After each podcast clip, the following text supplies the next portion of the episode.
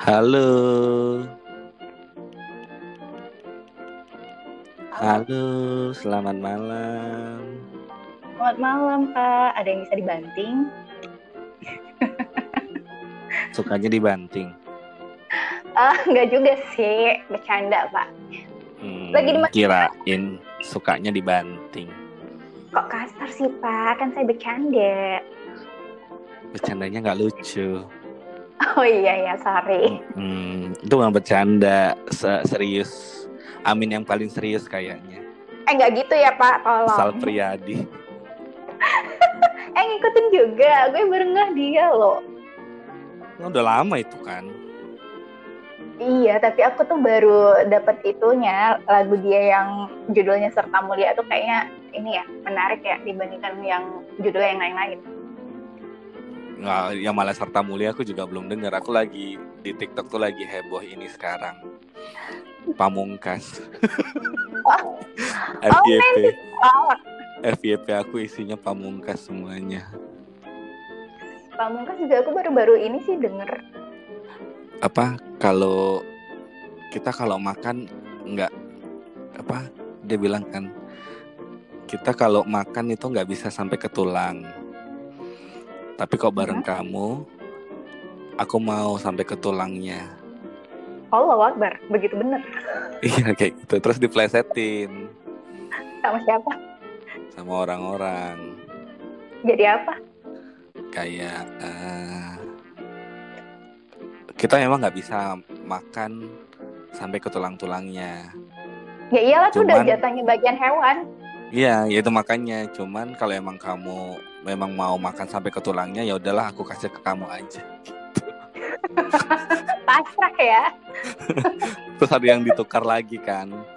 Ah, gimana Apa? kalau kita gimana kalau kita tu- tukar tulang-tulang katanya kayak gitu. Kayak kurang kerjaan ya? Iya, tulang. Aku jadi tulang punggung kamu, kamu jadi tulang rusuk aku. Dia bilang gitu. Kalau gitu juga aku mau daftar itu. Terus ada lagi dia bilang kan, "Ka- ka- kamu jangan makan tulang, eh kamu jangan bilang mau makan tulang di depan orang Medan. Iya bahaya sih. Pengertiannya beda. Iya nanti soalnya kamu diiniin katanya diamuk masa kalau kamu mau makan tulang di Medan katanya kayak gitu. Isinya ya FYP-nya semuanya soal kayak gitu. Oke, jadi kita masuk ke topik utama di podcast pertama kita malam hari ini di hari Minggu tanggal Yeay. 14 Maret 2021. Ini Bareng. ya? Iya bareng aku Alan Smith Oh Alan Smith, hai Iya. Alan. Dan gimana Dan? sih jadi MC? Enggak ini Kok jadi banget. tiba-tiba gue? Kok tiba-tiba jadi gue? Kemarin kan lo yang nawarin diri jadi moderator gitu. Iya apa aja. Pokoknya kan aku udah udah bilang bersama aku bersama ya Alan Smith dan terus kok nggak ngomong-ngomong. Iya masalahnya gue juga masih shock pak. Ini kok tiba-tiba ada pakai nama panggung gitu ya? Soalnya gue nggak lagi di panggung nih. Oh iya. Aku apa ya? Aku namanya Riani Lee aja deh. Iya, ya terserah ya. Eh btw pak, eh, untuk yang pertama ini, yang namanya pertama gitu ya. eh, kira-kira mau bahas apa Kenapa nih? manggil aku Pak ya? Seneng aja. Berasa ini aja, berasa tua banget gitu kan. Soalnya suara Kesenjangan bapak juga kan kesenjangan umur kayak ada gap yang terlalu tinggi antara dirimu dengan diriku. Dirimu diriku. Na na na na na na. Jalan yang ku tempuh. Gue sebel sama GoFood ini. Gak usah sebel-sebel pak. Kali ini kita mau bahas hal yang bisa bikin. terus dia nggak mau nunggu dong. Oh, mau. Gimana gimana? Eh jangan sebel-sebel dong. Kalau orang lain dengerin jadi ikutan sebel ntar. Iya gimana dong? Eh, tahu kan dalam kondisi lagi lapar kemudian terjadi sesuatu hal yang tidak diinginkan bagaimana? Bagaimana? Bagaimana? Saya tanya bagaimana? Iya kecewa sih. iya sama kayak dia yang udah menjanjikan banyak hal gitu ya atau tahu ngilang gitu setelah lima tahun menjalani uh, waktu bersama gitu. ya. sendiri di sini. Istilahnya di ghosting. Kenapa kok ketawa kok ketawa mulu? Kayaknya lagi senang ya. Aku lagi untung banyak hari ini. Gue juga cuman ya baru habis hangout aja gitu tadi. ketemu Yes, anak kota Jakarta, eh, anak kota Jakarta, anak kota ya Yogyakarta. Allah. Kalau boleh tahu nih nongkrongnya di mana? Kalau di Jogja. Ih ada deh Pak, gitu ntar aja deh kalau Bapak kemari, saya bawa helat. Eh, Condong Catur itu bukannya kabupaten ya? kabupaten Sleman. Gak usah ngaku ngaku anak Jogja deh. Eh, nggak tahu ya, aku tuh belum lama di sini, jadi ya belum ngeh banget yang namanya condong catur dan sebagainya gitu. Ya kan kamu ngekos di situ kan? Aku jangan bawa-bawa alamat kos dong. Oh, iya. Halo. Iya lupa. Enggak daerahnya daerah Condong Catur bukan? Pokoknya dekat yang namanya Jalan Kali Orang ya. Kalau disingkat jadi Jak. Oh. Ya, Iya daerah Condong Catur bukan? Bukan ya? mungkin. I don't know. Ya pasti aku nggak bakalan Kawasan nyebut, apa aku gitu? nggak Daerah bakalan nyebut gitu. nama jalannya dong. Itu mah udah spesifik. Lo tadi dibilang Jalan Kali Kan deket, Tapi bukan di situ. Oh. Jalan Kali Urang itu Sleman. Ya iya, emang. If if I'm not mistaken benar kan? Ya bener Pak. Ye, aku tuh baru beberapa kali ke Jogja tapi aku sudah hafal karena aku suka geografi. Eh, Pak. Ya. Apakah dengan Anda ber- beberapa kali ke Jogja terus apa langsung Anda jadi anak geografi, Pak? Kayak Indonesia luas deh, Pak. Iya. Iya makanya enggak di mana saya berprinsip di mana ibu saya selalu menasihatin saya di mana bumi berpijak di situ langit dijunjung. Gitu. Luasnya gitu ya, biar ramai. Hah, dari tadi aku tuh bertanya, ini mau bahas apa? Oh iya. Iya sesuai dengan kesepakatan kesepakatan kita. Internet aku kenapa? Kesepakatan. Eh, ada ini ya sponsor ya di belakang lewat gitu.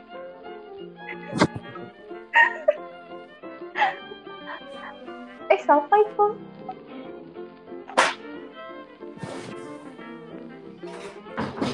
Ponaan lagi bersih-bersih. Malam-malam gini gila, emang dia Cinderella gitu nggak ada jam kerjanya gitu.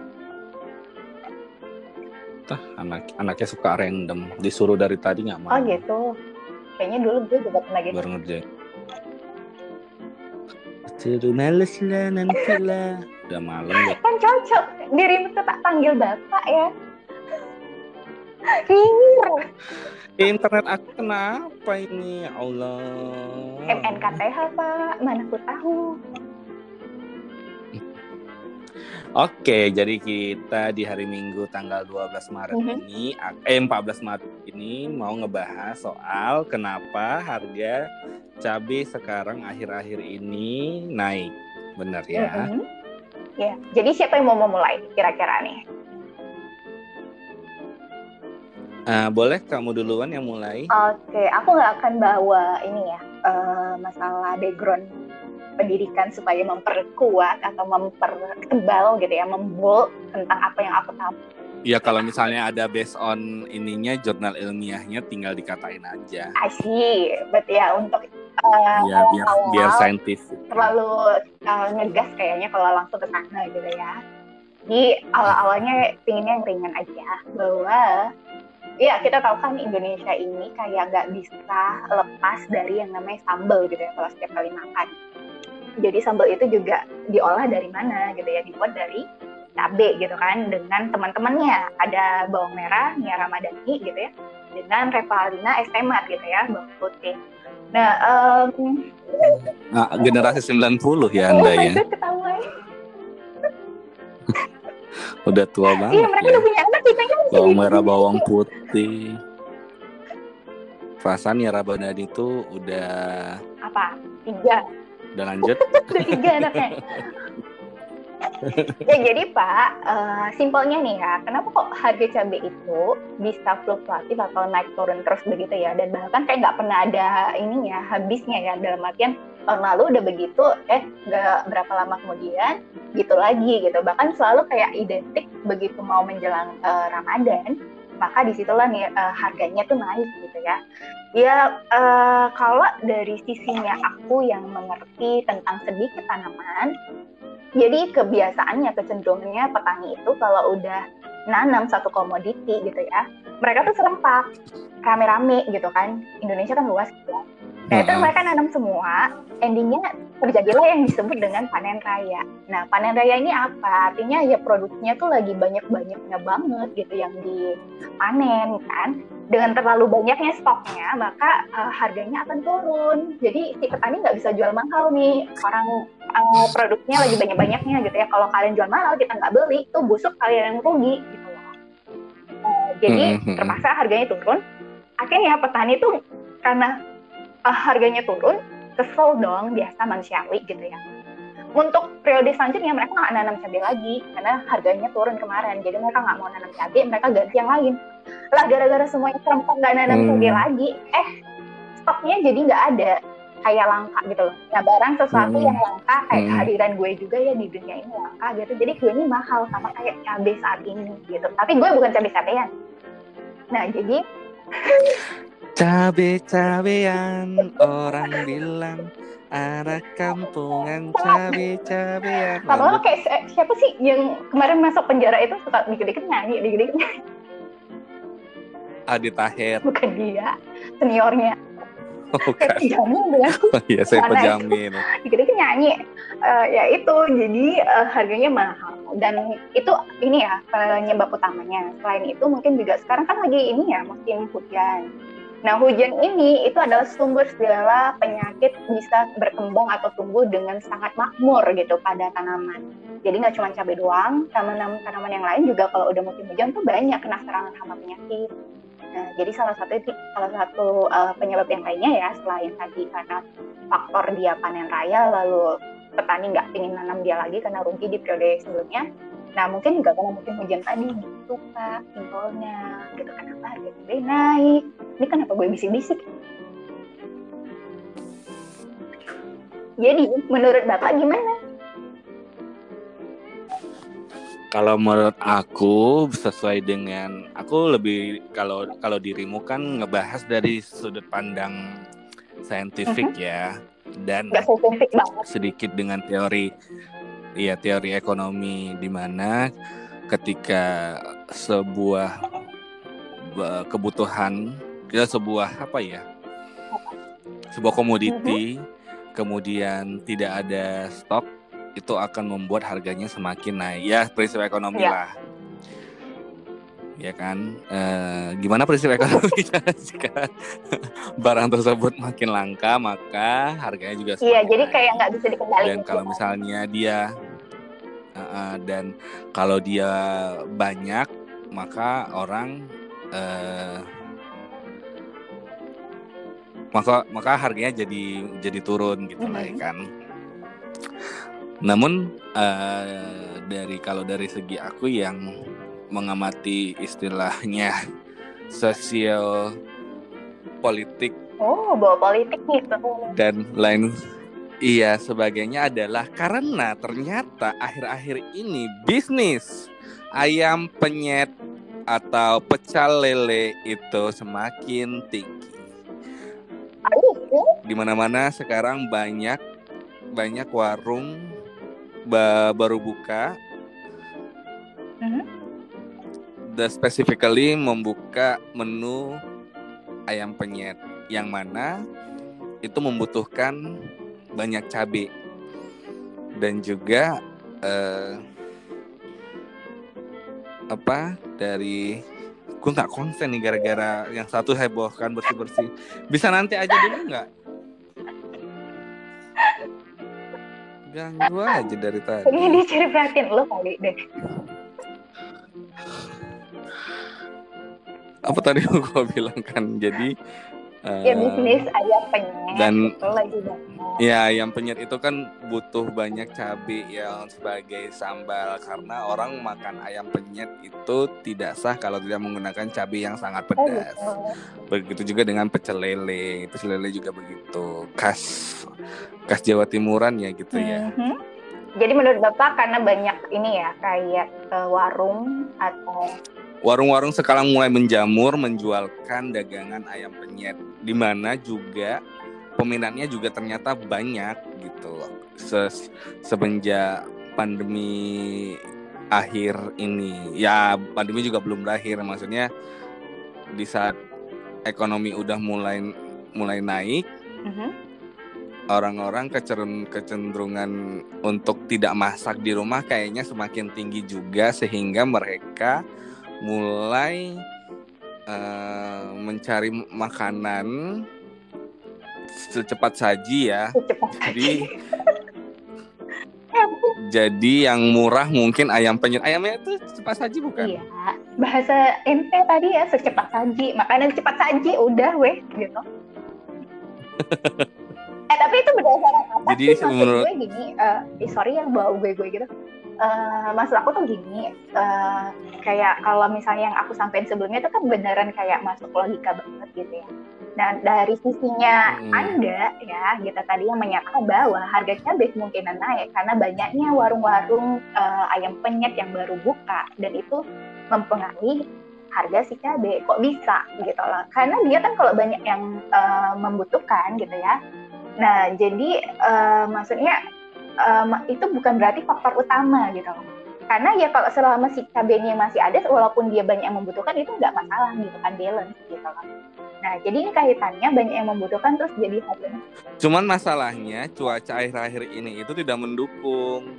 hmm, Akhir-akhir ini tuh cuacanya kebanyakan seringnya turun hujan kan biasa ya di Januari, Februari, Maret ya. Biasanya sih eh, musim hujan itu berakhir di Februari. Cuman mungkin ini efek dari globalisasi apa efek rumah kaca apa global efek warming, efek apa sih namanya global warming. lupa istilahnya global warming ya jadi mungkin eh, makin mundur nih musim hujan ya makin kemari Kalau aku Tuh. sedikit bisa koreksi, mungkin akhirnya aku paham ya. Kalau misalnya gini, karena alasannya Anda tadi adalah bahwa warung ayam penyet itu mulai banyak berjamur gitu ya, sehingga mereka punya eh, keinginan atau kebutuhan terhadap eh, bahan utama mereka yaitu cabai tinggi gitu ya.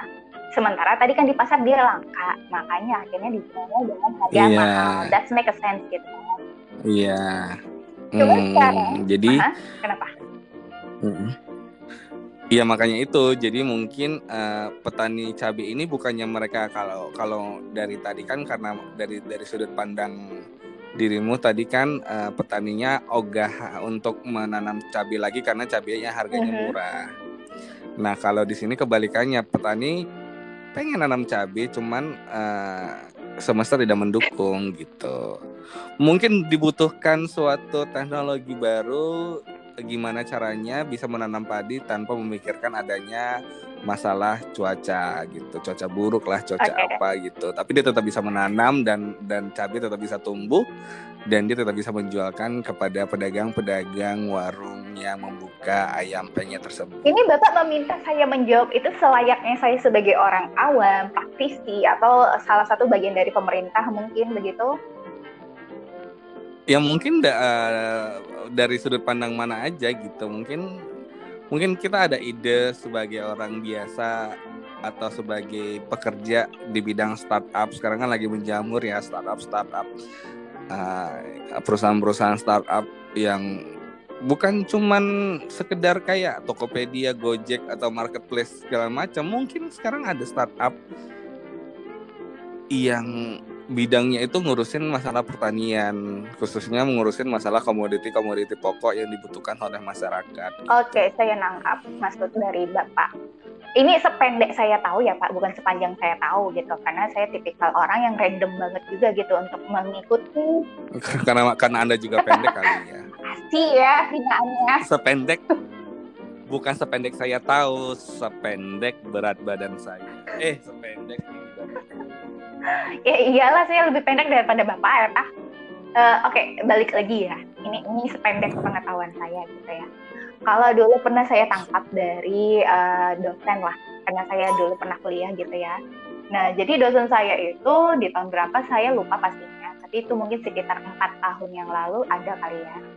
Uh, sudah ada bahwa informasi mengenai kayak startup tadi ataupun juga ini ya platform yang secara online mm-hmm. disediakan oleh mm-hmm. pemerintah pusat maupun daerah yang bekerja sama dengan para petani. Jadi itu kayak mereka oh sudah sudah gitu. Cuman mungkin nggak tahu Oh sudah Gak tahu sekarang progresnya seperti apa gitu. Jalannya saya nggak ngikutin. Cuman info dasarnya seperti itu. Itu masih masih uh, akan segera dibentuk atau emang startupnya sudah, sudah jalan? Cuman ya itu saya tidak mengikuti di tahun 2021 ini. Apakah itu mandek atau hmm. ada masalah sehingga uh, kayak mungkin ngegantung dan sebagainya tidak berproses dengan baik atau apa? Saya nggak ngikutin. Cuman dasarnya itu sudah lama gitu. Empat tahun yang lalu tuh sudah tercetus idenya gitu ya dan sudah dirakit begitu platformnya gitu bahwa ada platform tuh yang bisa kayak di download di Play Store jadi itu suatu aplikasi yang bisa menyediakan segala macam informasi secara nasional gitu saya nggak tahu namanya apa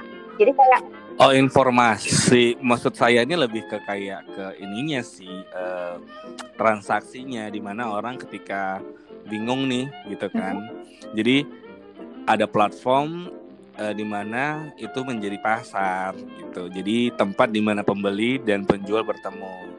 Jadi ketika saya petani cabai kesusahan menjual cabai, uh -huh.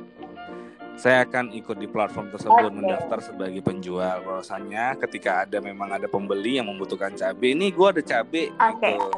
Lo mau butuh berapa? Jangan gitu. sedih pak. Jangan Mungkin, sedih. Oke saya nangkep banget pak. Maksudnya pak itu ya ya uh, uh, bukan bukan sekedar informasi grafis ya. Bahwasanya harga cabai di suatu daerah ini turun. Dan, harga gini oh, bukan cuma kayak tua begitu banget, gitu. maksudnya itu aduh udah yang biasa banget itu dari zaman bahwa gitu ya. Itu itu data yang sangat ini banget minim banget Iya kayak suasembada pangan di zamannya Pak Harto dulu kan. Masih anak zaman kuto gitu ya. Oke oke skip. Nggak nggak gini kan. Eh dulu namanya suasembada iya. pangan ya? Atau P apa? Percepatan pembangunan. Eh iya, benar ya? Suasembada pangan Pak. Ya jadi gini Pak, saya nangkep nah, iya. dari maksud Bapak tadi, tapi sebelum ke sana itu bisa dibilang itu di fase tengah atau akhir ya gitu. Yang saya maksudkan ini di awal-awal ada informasi tadi itu karena kaitannya kalau ingin mengobati suatu penyakit itu kan harus ke yang memang apa yang menjadi penyebab utamanya. Bukan hanya gejala-gejala lainnya lanjutannya kan gitu loh. Maksudnya kita harus benar-benar sampai ke akarnya gitu. Nah yang akarnya saya hmm, maksud hmm, ini hmm. kalau tadi kan masalah utamanya adalah cuaca ya. Cuaca itu kan nggak bisa dikontrol ya.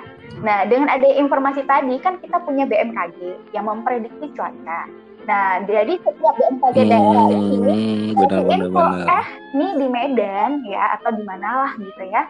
Kalau untuk musim hujannya itu bakalan ada tuh di bulan ini bla bla bla sama setahun gitu ya. Kira-kira di tahun mana? Di, di tahun itu di bulan berapa dia bakalan musim hujan? At least berarti. Tapi kan itu cuma perakiraan. Iya, tapi kan melesetnya nggak mungkin jodoh Pak.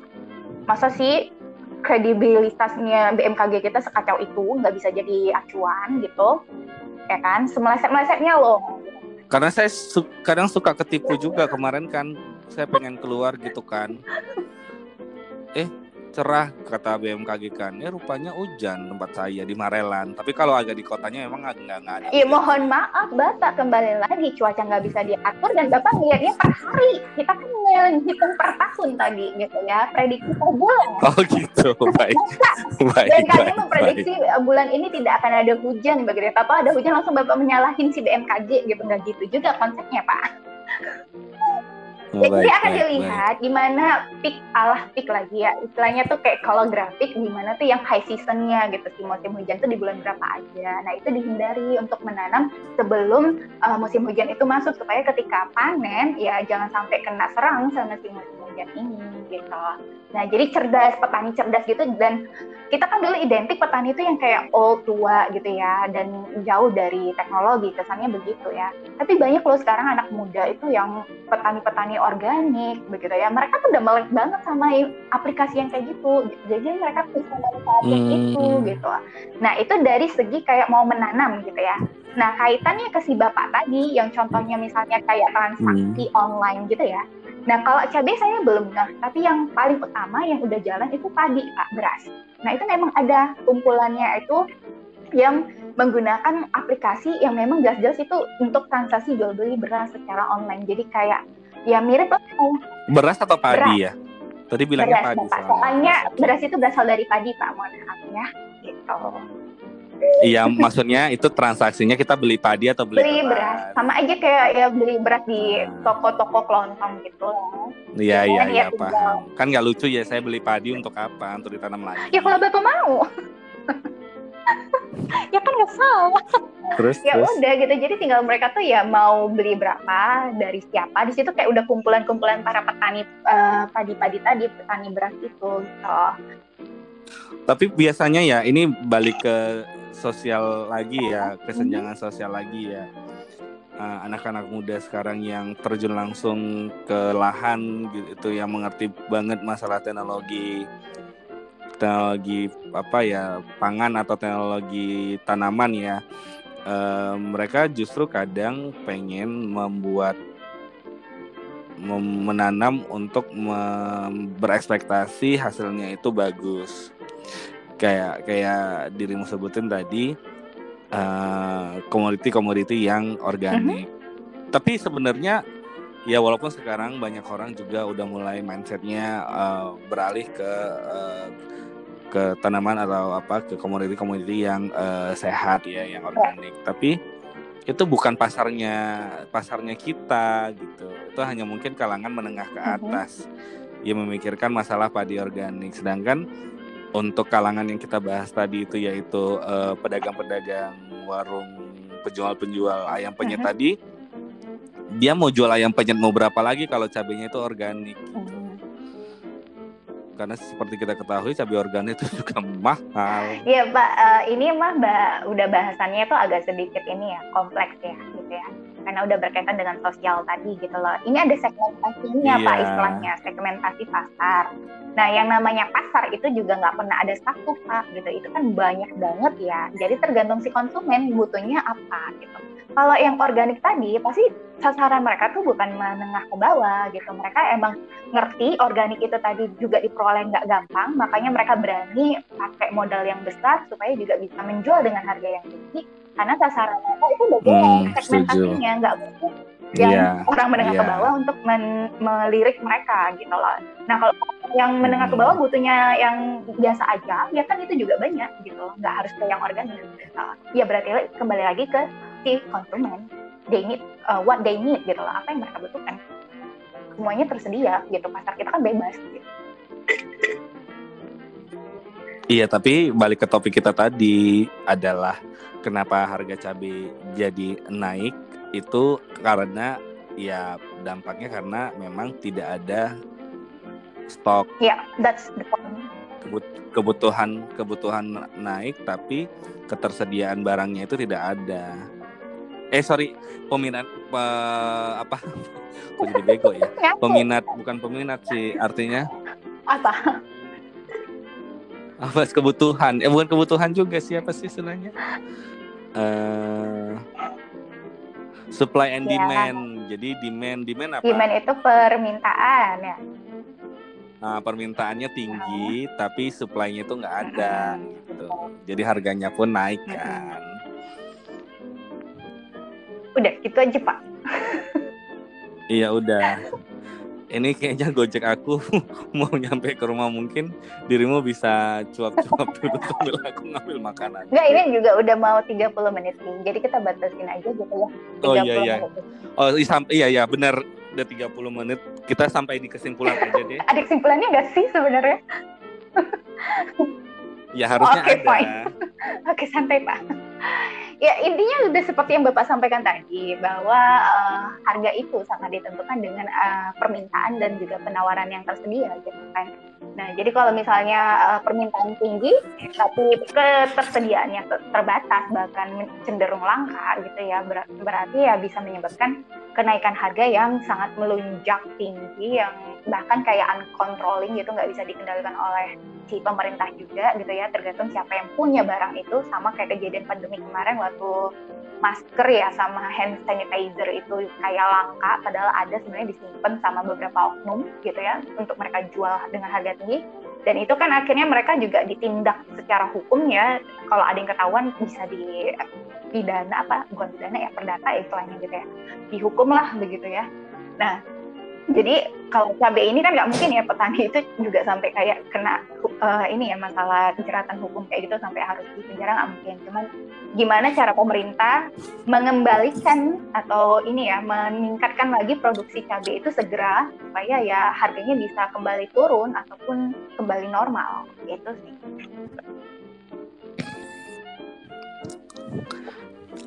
Kalau dari saya sih sebenarnya mikirnya gimana cabai dan kebutuhan-kebutuhan pokok yang penting. Kayak gimana kalau misalnya cabai ini dibuat kayak beras gitu. Duh, saya kok jadi ngos-ngosan ya? Kurang olahraga. Tunggu, gue nggak paham ya. Aku tuh nggak paham apa maksudnya gitu untuk membuat cabai ini. Eh, iya cabai ini seperti beras. Maksudnya gimana? Apa yang mau disampaikan? Iya, jadi misalnya, misalnya uh, seperti yang disampaikan oleh dirimu tadi uh, di, di di beberapa daerah atau di wilayah Indonesia itu terhambat dengan beberapa petani yang memang tidak mau menanam uh-huh. cabai. Nah, ya seperti kayak beras sih, maksudnya gini. Uh, ya udah petani di se, se, jadi kayak ada suatu tempat di mana dari Sabang hingga Merauke petani itu nanam cabai gitu. Walaupun di beberapa wilayah itu ada beberapa cabai yang tidak ada ketersediaannya. Jadi kayak uh, intinya kayak uh,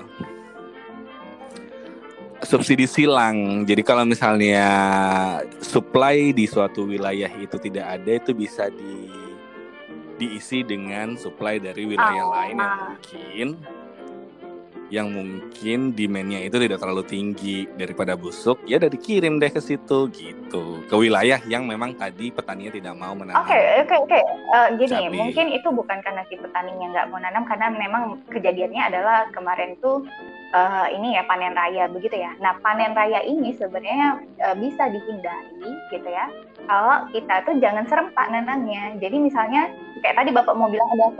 Iya iya iya iya paham paham. Jadi kayak kayak ada timeline. Uh, jadi kan itu mereka punya usia tanam ya tuh si tanaman cabai tadi gitu kapan dia panen selama tiga bulanan. Mm -hmm. Nah dimulai dari Sumatera Utara lah anggap di bulan Januari itu akan panen di bulan Maret misalnya. Mm -hmm. Nah di bulan Maret di daerah mana mm -hmm. yang lain gitu ya nanam baru mulai nanam atau gimana. Jadi ketika si Sumatera Utara selesai panen yang lain itu baru menjelang panen gitu. Ketika yang Sumatera Utara selesai itu dia dibeli ya dimanfaatkan.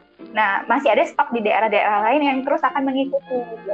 Hmm, nah gitu. Iya, yeah, that's a good idea gitu loh. Tapi yang nggak tahu kan nggak mungkin ya pemerintah belum mikir. Cuman kalau boleh tahu sih uh, cabai itu sampai busuknya itu dia sampai berapa bulan sih kalau bisa maksimalnya? Uh, layak konsumsi gitu. Dari dia panen sampai dia pada akhirnya membusuk. Tergantung ininya sih pak. Uh, apa istilahnya ya? Uh, pasca panen penanganan pasca panen. Nah jadi diperuntukkan untuk oh, apa? gitu. kalau emang dijual mentah langsung ke pasar itu sebaiknya uh, secepat mungkin gitu langsung didistribusikan ke pasar. Tapi kalau memang ini untuk kayak pabrik-pabrik uh, saus gitu ya pabrik-pabrik itulah yang mengolah dia untuk jadi uh, cabai bubuk misalnya jadi ya ya tergantung ininya dia mau dijadikan apa gitu loh. Jadi penanganan pasca panennya tergantung dia mau didistribusikan ke mana gitu. Hmm. Gitu. BTW, ya, uh, kayaknya ya, udah clear ya. ya. Cuman uh, pengen nutup podcast malam ini tuh dengan satu uh, pernyataan kah ataupun bukan pertanyaan juga sih. Cuman intinya nggak perlu di pernyataan. Perlu dijawab gitu ya. Coba diperhatiin. Menurut Anda adakah kaitan antara kelangkaan cabai yang membuat harganya naik saat ini dengan kelangkaan cabai-cabean di sekitar lingkungan tempat tinggal kita itu juga mulai ke tidak kelihatan lagi. Percaya nggak sih kalau dulu kan tuh sampur banget beritanya gitu loh.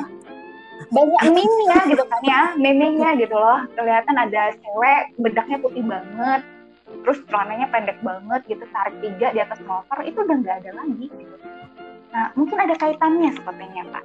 Sepertinya harus ditelusuri lebih lanjut. Mungkin mereka yang menggondol membawa cabai-cabean itu semua ya sehingga jadinya langka gitu di pasar cabai-cabai ini. Mungkin kali ya pak. Bi bisa jadi seperti itu. Cuman saya mikirnya lagi mungkin sekarang cabai-cabean tidak suka oh makan gitu. cabai. jadinya apa? Makan pacarnya temen gitu ya? Iya pagar makan tanaman nah dong itu Oke deh Pak, cukup ya malam ini ketidakseruan pembahasan kita. eh Pak, spoiler dong, inginnya tuh untuk selanjutnya ya. Aku tuh baru kepikiran tadi sore gitu ya. Kayak eh, aku tuh ngerasa kayak lagi di apa ya half atau eh, quarter gitu ya eh, life crisis gitu karena umur umur kita kan di 30 gitu kan. Kalau kalau Mm-mm. quarter itu kan kayak 25 gitu kan. Nah, kita udah ngelewatin. Jadi Mm. mungkin lebih kayak nostalgia aja gitu. Ketika 25 itu pasti semua orang itu rata-rata sama menghadapi krisis hidup gitu ya. Nah, kira-kira krisis hidup Bapak di usia 25 yang lalu itu, 25 tahun yang lalu itu, bukan 25 tahun yang lalu, maksudnya di usia Bapak 25 tahun gitu ya. Itu apa sih gitu loh, bisa kan di-share, bagi-bagi gitu loh, sharing gitu dengan nanti yang denger gitu ya. Dan aku juga bakalan siapin itu gitu untuk next week, minggu depan. How? Oke, setuju, setuju, setuju. Lanjut ya. Bagi bagi bagi teman-teman podcast yang mau gabung atau mungkin mau mau apa nimbrung ya pengalaman-pengalaman quarter life crisisnya krisisnya itu apa boleh kali ya di email mana atau di, di dikirim ke mana biar buat kita bacain juga gitu boleh kali Gimana ya Pak? Bapak kayaknya tipikal suka spontan ya. Belum ada didiskusikan sebelumnya. Saya tidak menyiapkan iya jadi jadi kita kayak ada engagement sama pendengar Ya boleh juga. aja Kali Bapak, tapi nggak mendadak gini Bapak. Saya nggak menyiapkan email apa pun. Monggo kalau Bapak punya. Bapak mah gitu. Email siapa coba?